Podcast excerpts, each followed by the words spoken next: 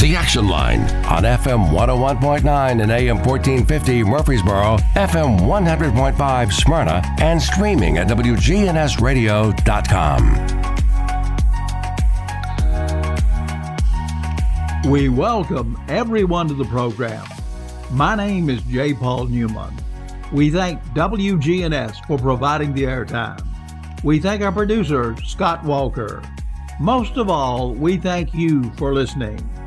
My two co-hosts are Rutherford County District Attorney General Jennings Jones, and we welcome a new member to the broadcast team, Rutherford County Assistant District Attorney Trevor Lynch. Today on the program, Rutherford County District Attorney General Jennings Jones will take us inside the courts. In our Call to Conviction segment, I will highlight a brutal rape that occurred in January of 2001 in the town of Laverne, Tennessee. To protect the identity of the victim, her name will be withheld on this broadcast. In the studio today to discuss this case will be Detective Cal Norrod from the Rutherford County Sheriff's Office.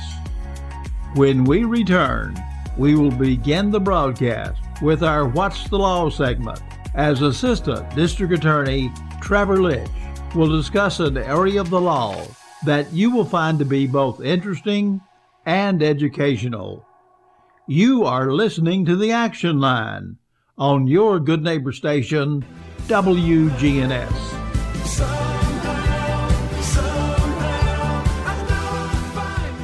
Dell Technologies wants to celebrate all your hard work with these Small Business Month specials. Get great value offers on powerful laptops, desktops, and servers with Windows 11 Pro starting at $499, plus top monitors and docks, all with easy financing options through Dell Financial Services. It's the perfect time to upgrade so you and your team can stay secure from anywhere. Call a Dell Technologies advisor at 877-ASK-DELL. That's 877-ASK-DELL to refresh your business tech with these Small Business Month specials. Dell recommends Windows 11 Pro for business. Tim's taxes were an unbelievably tangled mess. The IRS just wouldn't work with me. Then Optima got involved, and I mean, they really got involved. Optima Tax Relief is A-plus rated by the Better Business Bureau, and they've resolved over $1 billion for their clients. It's like having two lives, the one before Optima Tax and the one after. Do what Tim did. Call Optima now for a free consultation. Call 800-953-1788. 800-953-1788. Optima Tax Relief.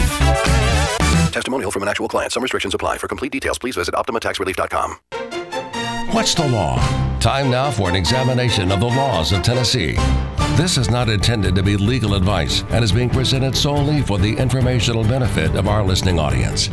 You should always consult with an attorney whenever you need or rely on legal advice.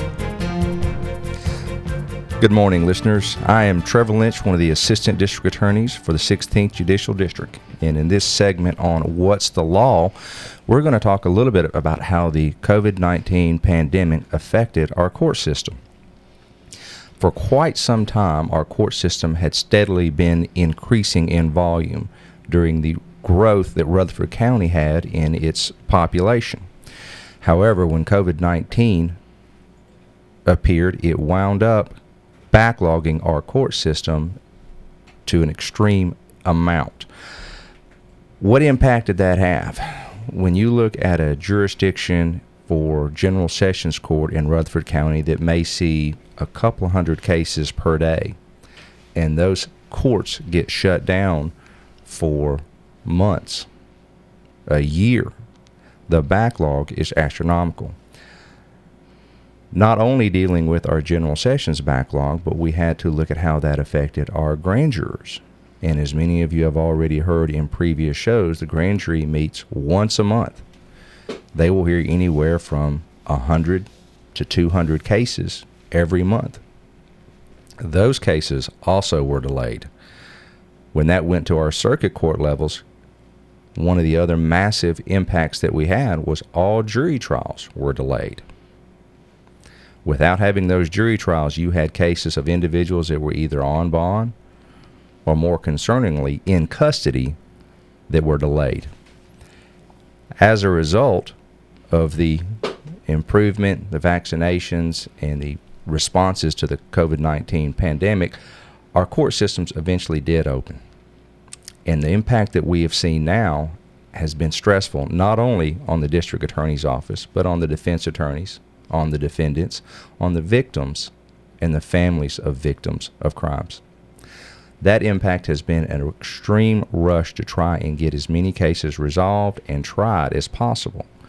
Over the last few months, our office has tried, I would dare say, more cases in the year of 2022 than we would typically see in any given year prior to. Meaning we would have anywhere from 2 or 3 cases going to trial per month in the various different courts. I know several of our assistants would try a case one week, and then the very next week, they're in trial again.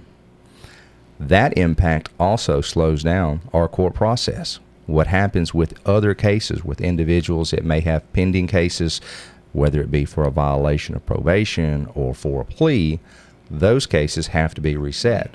When you participate in a week-long trial, you have to take into consideration the fact that you will have 50, 60, potentially 80 individuals' cases reset from that week to some other point to try and get the case resolved. So the pandemic, although is getting better, our court system is still struggling and impacted as a result of the time, resources that were lost during that pandemic. Thank you for your time on this. This has been What's the Law? Thank you. News Radio WGNS 100.5, 101.9, 1450. Online and on your phone at WGNSRadio.com. Hi, this is Amanda from Animal City, inviting your family to come do business with my family. You can find us at 919 Northwest Broad Street in Murfreesboro. Animal City is Murfreesboro's longest running and only family-operated pet store. Here at Animal City, we know how important nutrition is to a healthy pet. We are proud to carry full lines of premium foods to suit most critters. Come see us at Animal City, 919 Northwest Broad Street in Murfreesboro. Hi, this is Peter Demas with Demos's Family Restaurants. Do you know somebody who's moved far away and is missing eating at Demos's? Well, Demos's Family Restaurants now offers many of our sauces and some of our food, such as pot roast and soup, to be shipped all across the nation. It's very simple. You just go to DemosFamilyKitchen.com and you can send an order to anybody as a gift all across this nation. You can send an order to anybody. Go to DemosFamilyKitchen.com. We'll see a few scattered showers and thunderstorms at times this afternoon with cloudy sky conditions, a high in the mid-70s. West winds at 10 to 20 miles per hour, gusting as high as 30. I'm meteorologist Jennifer Wojcicki on News Radio WGNS. Currently, it's 65. Listen live to WGNS Radio on our website and Alexa or Google devices. Search WGNS Radio for on-demand podcasts in iTunes, Google Play, Spotify, and Stitcher. Plus, we have direct links to podcasts at WGNSRadio.com. I'm Bobby Parker from the Bridge Avenue Church of Christ, 725 Bridge Avenue. I'd like to invite all of you to our gospel meeting, May the 6th through the 8th. Friday and Saturday night services at 7 p.m. On Sunday, we will have the Bible class at 9 a.m., worship service at 10. Our speaker will be Brother Dale Jenkins from Spring Hill, Tennessee. You all are welcome and wanted at Bridge Avenue Church of Christ. This is Inside the Courts, a look at this month's trials, pleas, and grand jury action. Inside the Courts is presented as a courtesy of the Rutherford County Clerk's Office. Good morning, everyone. This is your District Attorney, Jennings Jones, and in this segment, I will be your tour guide as I take you inside the courts. We begin this segment by stating that none of the defendants named in upcoming trials or hearings have been convicted, and, of course, they are presumed by our law to be innocent. With that as a prelude, we will now go inside the courts. Before we begin this segment, I want to take a moment to pay honor to Mike Lyles. Mike passed recently. He was a dear friend of mine, a friend of my family's, a statesman, and an all-around good man. So think kindly on him and pray for his family. Now, On the 18th of March, 2016, officers with the Murfreesboro Police Department responded to an apartment complex on Winlawn Drive, where they found the body of Dante Johnson, beaten and shot to death. Mr. Johnson was left lying in the parking lot with his shoes missing. Lead investigator, Detective James Abbott, now Lieutenant James Abbott, undertook a lengthy and thorough investigation. Multiple individuals were charged in connection with this murder, and 23-year-old Cassius Ivory was ultimately indicted for the first-degree murder of Mr. Johnson. In October of 2019, a jury of his peers convicted Mr. Ivory of first-degree murder. Artie Bradley later entered a plea to second-degree murder for his part in the homicide. On April 21st of this year, the last of those charges in connection with this crime was tried and convicted by a Rutherford County jury. Mr. Martavis Broadnax was convicted of attempting to provide a false statement to law enforcement after having provided false information to detectives in an attempt to hinder the officers from locating or apprehending Artie Bradley. Mr. Bradley and Mr. Broadnax were close friends and roommates at the time of the murder. Mr. Broadnax faces a potential prison sentence of 1 to 6 years. At the time of his plea, Mr. Broadnax was represented by Mr. J. Norman. The state was represented by Assistant District Attorneys Matthew Westmoreland and Trevor Lynch. On March the 31st of 2019, the Murfreesboro Police Department responded to a residence on Sunset Avenue. Once inside, officers discovered the body of Judith Montmeyer. Mrs. Montmire had been stabbed multiple times, resulting in her death.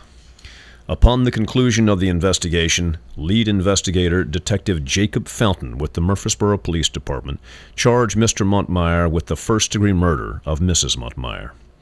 Mr. Montmire appeared before the General Sessions Court in Rutherford County, and following a preliminary hearing, the court bound the matter over for presentation to the grand jury. In November of 2019, a Rutherford County grand jury returned a true bill against Mr. Montmire for the first-degree murder of his wife, Judith Montmire.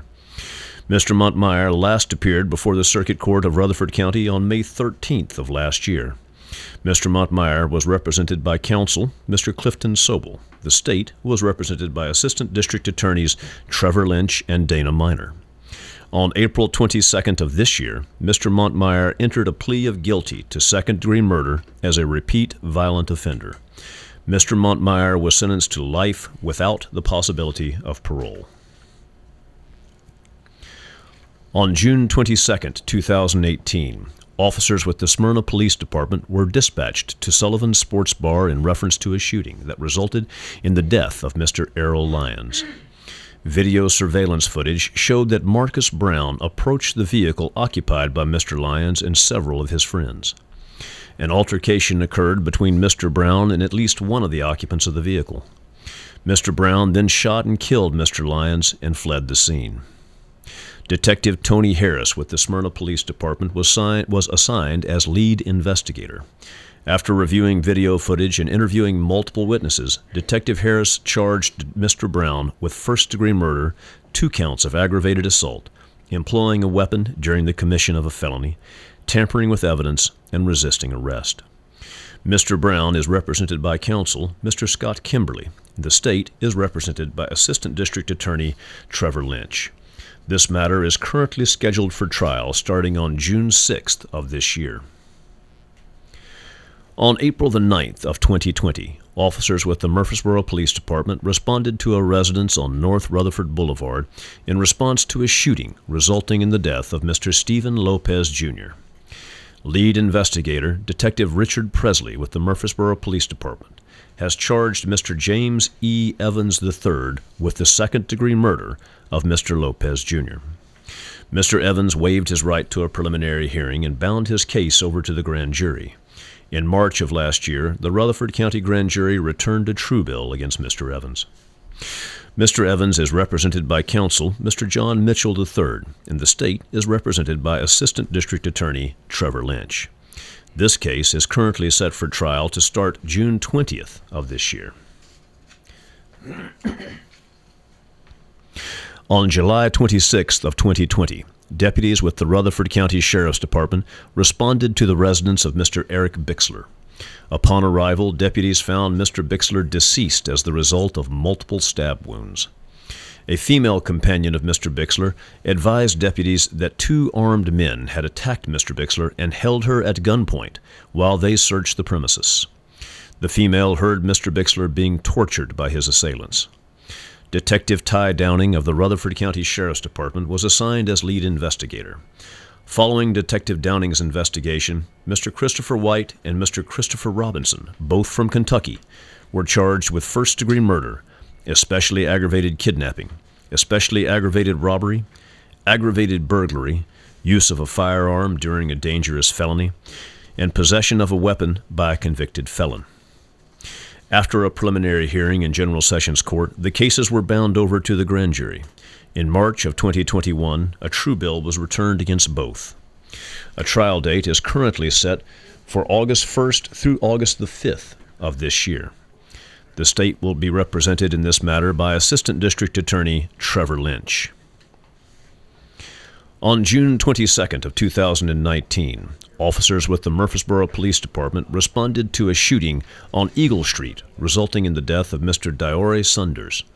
Murfreesboro Police Department Detective Jacob Fountain has been assigned as the lead investigator. Through interviews of witnesses and video surveillance footage, Detective Fountain identified Delarius Crawford and Quandre Knowles as suspects. Physical evidence established two different firearms were used to kill Mr. Sunders. Eyewitnesses confirmed that Mr. Crawford and Mr. Knowles both shot Mr. Sunders. Detective Fountain has charged both suspects with first-degree murder, tampering with evidence, employing a firearm during the commission of a felony, and possession of a handgun by a convicted felon. Mr. Crawford is represented by Mr. David Clark, and Mr. Knowles is represented by Mr. Tillman Payne. The state is represented by Assistant District Attorney Trevor Lynch. This matter is currently scheduled for trial to start August the 22nd of this year.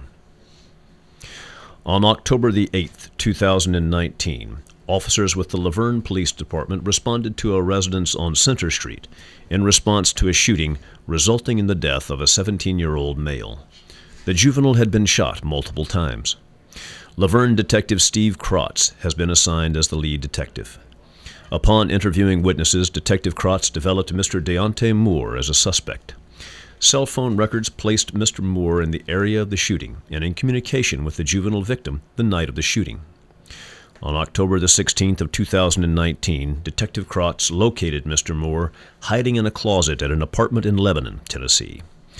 Mr. Moore was charged with first-degree murder. A preliminary hearing was held on February the 11th of 2020 in the General Sessions Court of Rutherford County.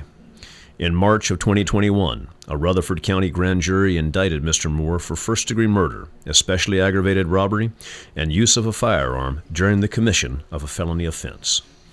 This matter is currently scheduled for trial on September the 26th through the 29th of this year. The defendant is represented by counsel, Ms. Courtney Teasley. The state will be represented by Assistant District Attorney Trevor Lynch. And that will conclude today's look inside the courts.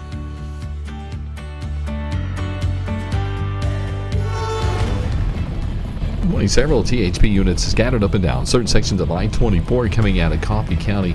Give yourself a little bit of extra time if you're headed towards the Manchester area. Traffic's moving out here for the most part. 24 out through the Hickory Hollow area. Again, watch for some radar. Ripley's is hiring for all 9 fun attractions. You get great pay and perks. Apply online at ripleys.com. I'm Commander Chuck with your on-time traffic.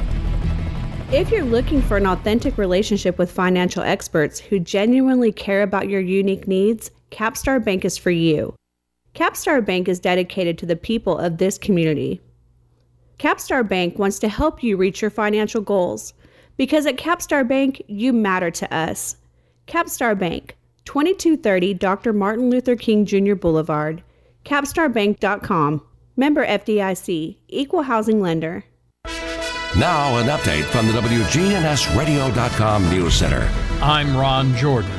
A Williamson County amphitheater is taking steps to alleviate traffic during big events.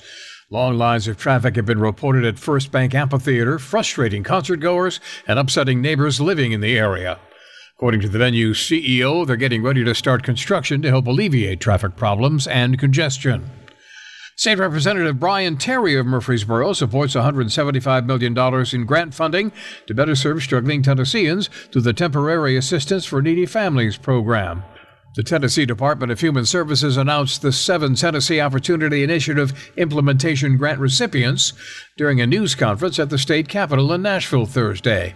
Each public-private partnership selected will receive $25 million in federal funds to be used for various initiatives as part of a 3-year pilot program. Police in Laverne are asking for the community's help to identify a suspect in a package theft investigation. The package containing a baby stroller was taken April 27th from the resident's front porch in the Ramsden Avenue area of Laverne near Schreibman Boulevard and Murfreesboro Road. An image of the suspect was captured on a home security device. That image is posted on WGNSRadio.com, along with who to call if you think you can identify him. Friday and Saturday are no-fly zones in Nashville. The U.S. Secret Service and FAA say it comes as Vice President Kamala Harris will deliver the commencement address at Tennessee State University Friday morning. The no-fly zone applies to all aircraft and pilots, including drones. News on demand at WGNSRadio.com. I'm Ron Jordan reporting. The Good Neighbor Network, on air and online at WGNSRadio.com. Rutherford County's most trusted source for local news. Hi, this is Gator with Tire World Off-Road. We're your local rough country dealer. So when you're ready to add some character to your rig, ask for Gator at Tire World Off-Road on Memorial Boulevard. This is Sean Brown at Tire World on Broad Street. Online at tireworld.us. From call to conviction. Time now for a look back at one of the more intriguing and important cases for this community. From the crime, the investigation, to the prosecution. In this episode of From Call to Conviction, we will travel back in time to the late night hours of January the 8th, 2001. The location is the Clayton Estates Mobile Home Park in Laverne, Tennessee. Because this is a brutal rape case, the details of this case are very disturbing. Listener discretion is advised. Also, to protect the victim, we will not disclose her name. We will only refer to her as the victim. It is about 11 p.m. The victim is at home with her 2 children when 2 men suddenly enter the victim's home. They are unannounced and they are unwanted. The 2 men immediately tie up the victim, and she is savagely raped by both men multiple times. The ordeal lasted for several hours. During the rapes, one of the 2 men enters the children's bedroom, picks up one of the children. The child is less than 2 years old. He takes the toddler to the victim and placed the child with the mother. The victim held the small child as she was being raped. During the rape, a fist and a water bottle were inserted inside of the victim. Also, the victim's breast was bitten. As the attack was about to end, the 2 attackers inflicted even more pain on the victim. In an attempt to destroy evidence of their crime, the attackers poured rubbing alcohol into the victim's mouth and in and around her private parts. They also shaved her private areas. It was approximately 5 hours before the ordeal ended and the 2 men left. But before they left, one of the men forcibly took the victim's credit card and the keys to her car. They later attempted to withdraw money at a local ATM machine. It was the early morning hours of January the 9th that the Laverne police were notified. The victim was taken to Southern Hills Hospital for treatment, and the Laverne Police Department began their investigation. Police learned that the victim did not know who these 2 men were. Detective Cal Norrod was assigned the case.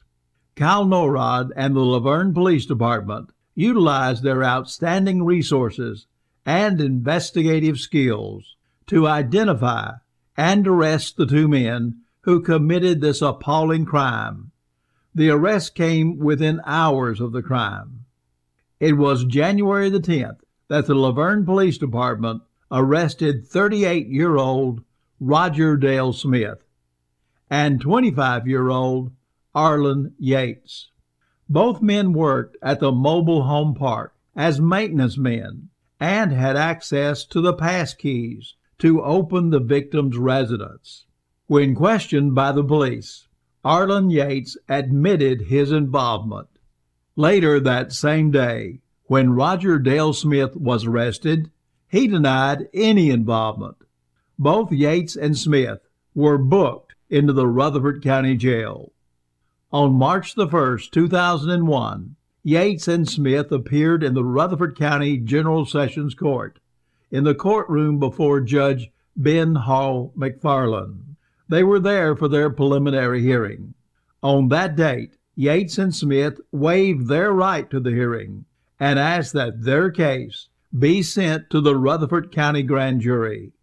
The Rutherford County Grand Jury indicted Arlen Ray Yates and Roger Dale Smith on numerous felony charges related to the January 8th rape. Their cases were assigned to the courtroom of Judge Don R. Ash. Roger Dale Smith was represented by Rutherford County Assistant Public Defender J.D. Driver. Arlen Ray Yates was represented by Murfreesboro attorney Jack Mitchell. The state was represented by Assistant District Attorney J. Paul Newman. Their cases involved many months of negotiation and court proceedings.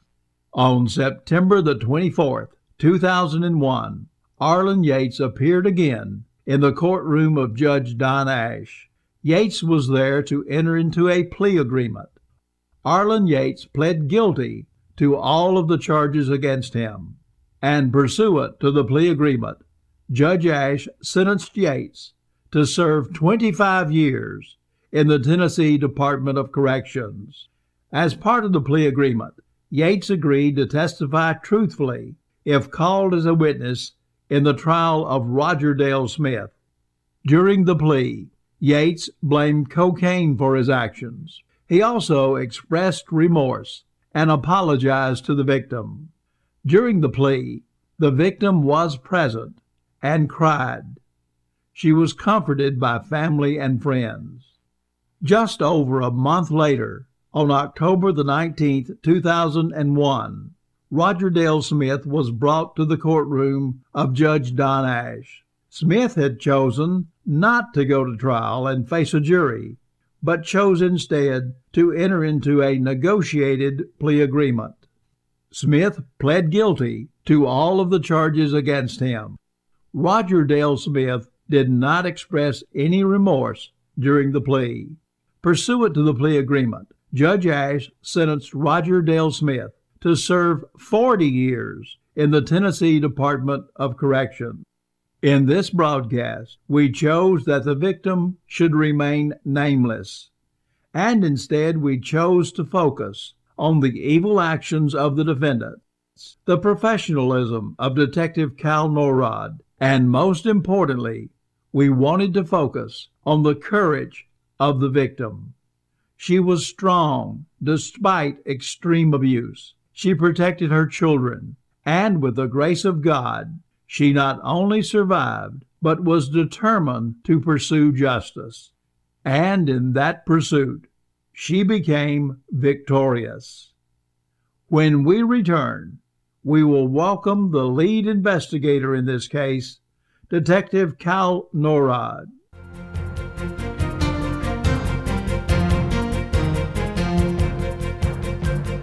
Hi, this is Peter Demas with Demos's Family Restaurants. Did you know that Demos's now can cater events? We can ship most of our pastas and we can deliver it to your door.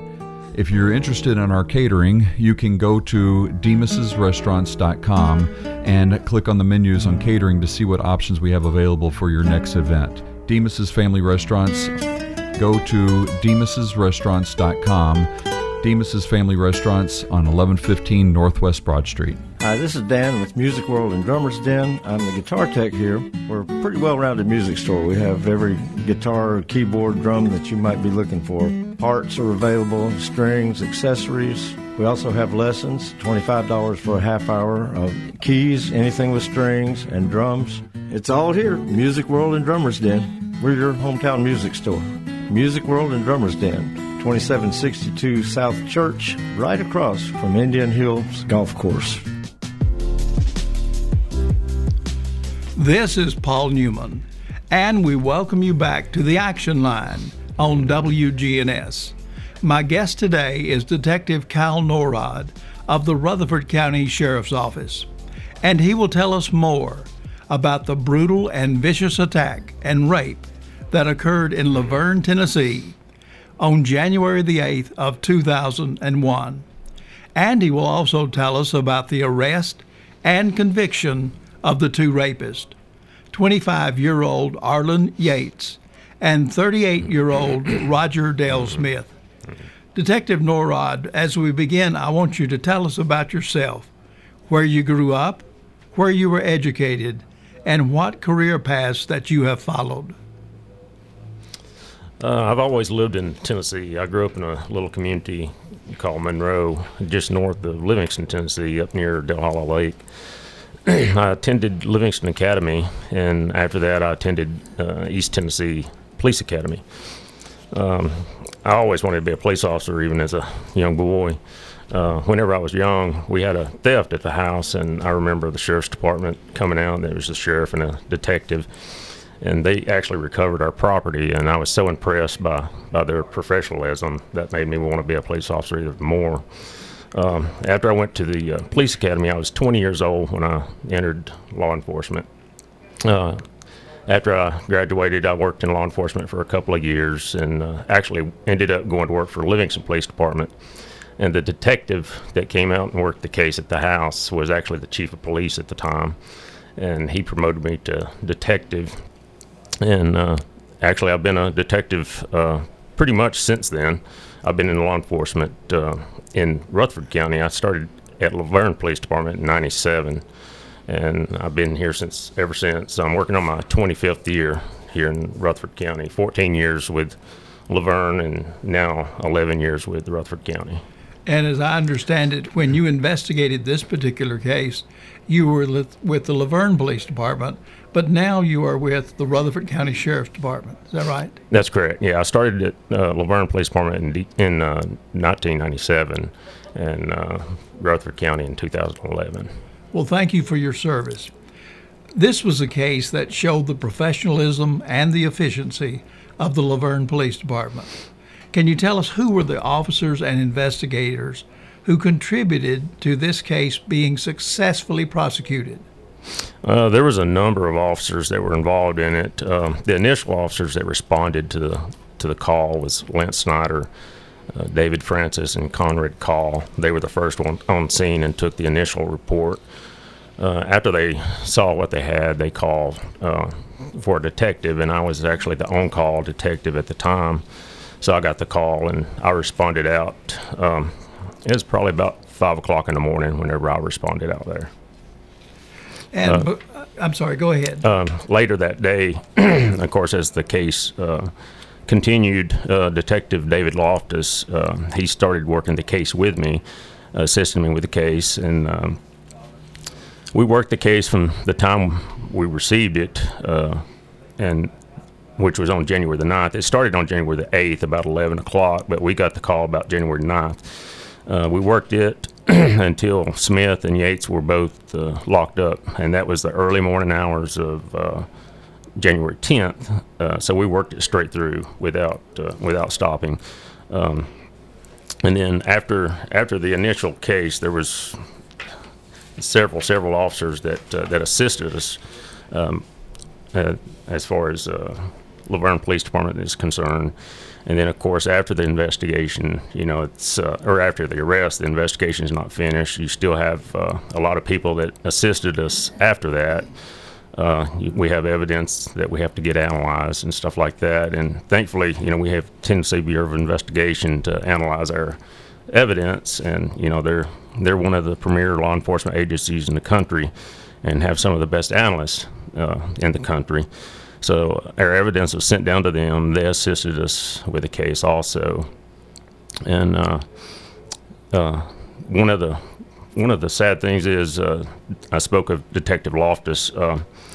I worked with him for several years, and he was a TBI agent before he came to Laverne Police Department. But unfortunately, he actually passed away last year, February of last year.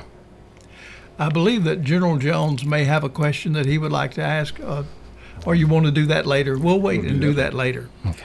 We wanted to point out, and have already pointed it out, that because of the nature of this case, we did not identify the victim.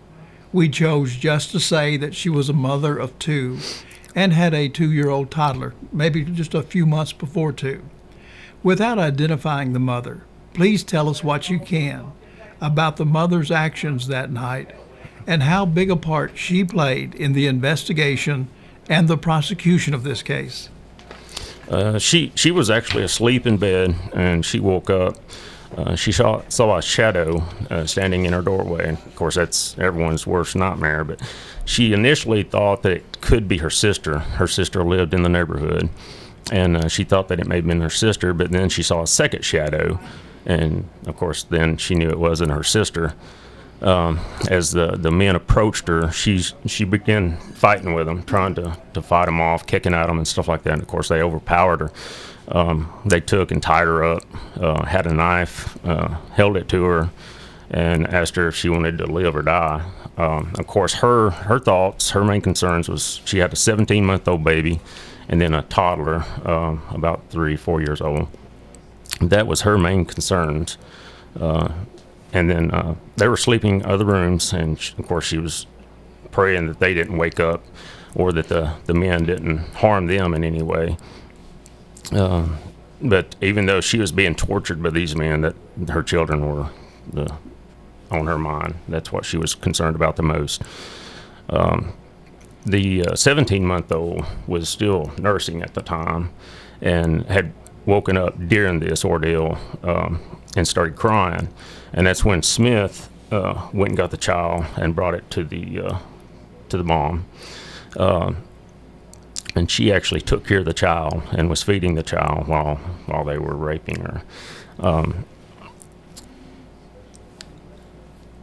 After the men had left, she was able to take the children and run to her sister's house. Her sister lived in the same neighborhood. But she was extremely brave during the ordeal. She provided us with all the details about the men, about the incident that she could.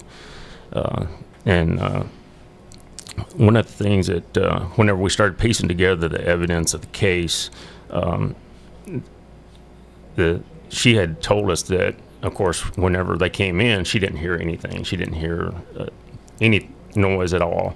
So that led us to believe that they had access to the house somehow. But also the door had been forced open, but we knew that it hadn't been forced open as they entered. So what we determined was after they entered with the pass key, they actually went back out before they left and locked the door and forced the door open to make it look like that they had forced it open when they entered. Once we began piecing the evidence together, we got an idea of who it was. We put together 2 photo lineups of each individual and presented those to her, and she was able to pick out both men out of both lineups and positively identify them. And she attended every court hearing, and it was basically her information that helped us to be able to bring these men to justice. Can you describe what physical and emotional injuries were inflicted on the mother during the attack, and was the toddler in any way injured? The toddler was not injured, and the infant was not injured in any way. She did receive some injuries from the attack. They punched her in the face, and they bit her breast, and they did inflict some minor injuries during the the ordeal. She recovered from all those injuries. She was treated at the hospital and released that same day. Whenever they were assaulting her, they poured rubbing alcohol after they had finished assaulting. They poured rubbing alcohol on her, down her mouth and on her private area, in attempts to try to cover up evidence. They also poured hydrogen peroxide on her, and it's not the type that you buy at the drugstore. She was a hairstylist, so she had some of that at her house. It's for bleaching hair and stuff like that, and it's a lot more powerful, potent, and burns. It can cause burns, and they poured that on her also. Also, did they ever threaten to set her on fire? They did. Whenever they poured the alcohol and stuff on her, and they were telling her at the time that it was gasoline and that they would set her on fire. And of course, they also held a knife to her and told her that they would cut her, and was threatening her. They asked her several times if she wanted to live or die. This case stands out to me for many reasons, but what stands out from a prosecution standpoint is that this was a very serious case, and you had a quick arrest. What caused you to be able to make such a quick arrest? In a case like this, it takes everyone working together. It starts with the victim. We need information from them. And, of course, after going through an ordeal like this, it's not always easy for them to give us information. They may be fearful of what may happen, or sometimes they block out stuff whenever something like this happens. But in this case, she was instrumental in helping us with this case, giving us detailed information, stuff like that. She was brave and strong in that aspect. It takes cooperation from witnesses. We talked to Clayton Estates management because we had recovered some evidence, like glove and some other stuff at the location, and with the information about that we felt that they had a pass key. We went and talked with them, got information with them, and actually these two people that committed this crime, they worked for Clayton Estates in the maintenance department, and they both called out sick that morning. They had left a glove behind, and we checked about the glove, and they did say that appeared to be the same type gloves that their maintenance people were issued, and they purchased those gloves locally, and we went to that local store and confirmed that was the type of gloves that they carried there, and it was also the type of gloves that they sold to Clayton Estates. And it takes everybody working together, and then of course after they're locked up, the hard work at the DA's office and ensuring that they're prosecuted and receive what they should. I want to jump ahead a little bit, but what can you tell us about Arlen Ray Yates? Arlen Yates, he was 25 years old at the time, very little history. He didn't have very much history at all as far as, I think he had one arrest prior to that, and I think it was a misdemeanor arrest. He was just a young man that I think that was very impressionable, and I think that he followed Smith's lead on this. And what can you tell us about Roger Dale Smith? Roger did have a more extensive arrest history. He had been arrested several times, and he was older. He was, I believe, 38 at the time. And he had been working at Clayton Estates considerably longer than Arlen Yates had. And who do you believe was the leader, if there was a leader? I definitely believe it was Roger Smith. I definitely believe he was the leader in it. He showed no remorse during any of it.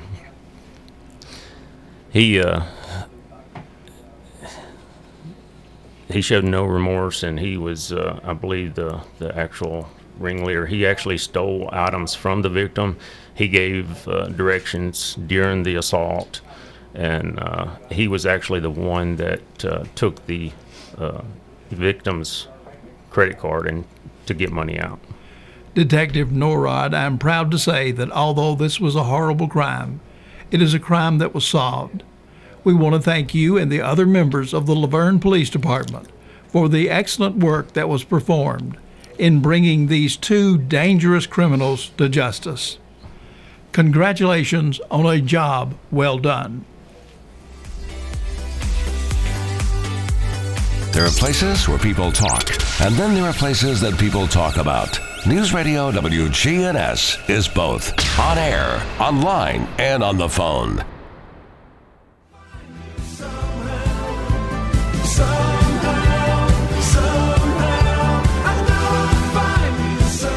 As we end our program today, we extend a warm welcome to the new member of our broadcast team, Assistant District Attorney Trevor Lynch.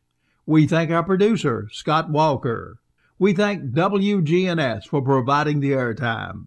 We also thank our special guest from the Rutherford County Sheriff's Department, Detective Cal Norrod. Most of all, we thank you for listening. Our next scheduled broadcast is Friday morning, June the 3rd at 8:10 a.m. on your good neighbor station, WGNS. We leave by saying, a safe community is the responsibility of each and every one of us. For my two co-hosts, Jennings Jones and Trevor Lynch, this is Paul Newman, bidding all of you a safe and blessed day. The District Attorney's Office thanks you for listening to today's program. If you have any information regarding criminal activity in our community, please contact one of our law enforcement agencies. The information presented on today's show is solely for informational benefit and not intended to be legal advice. You should always consult an attorney whenever you need or rely on legal advice. Rutherford County's most trusted name in news. Talk Radio WGNS, Murfreesboro.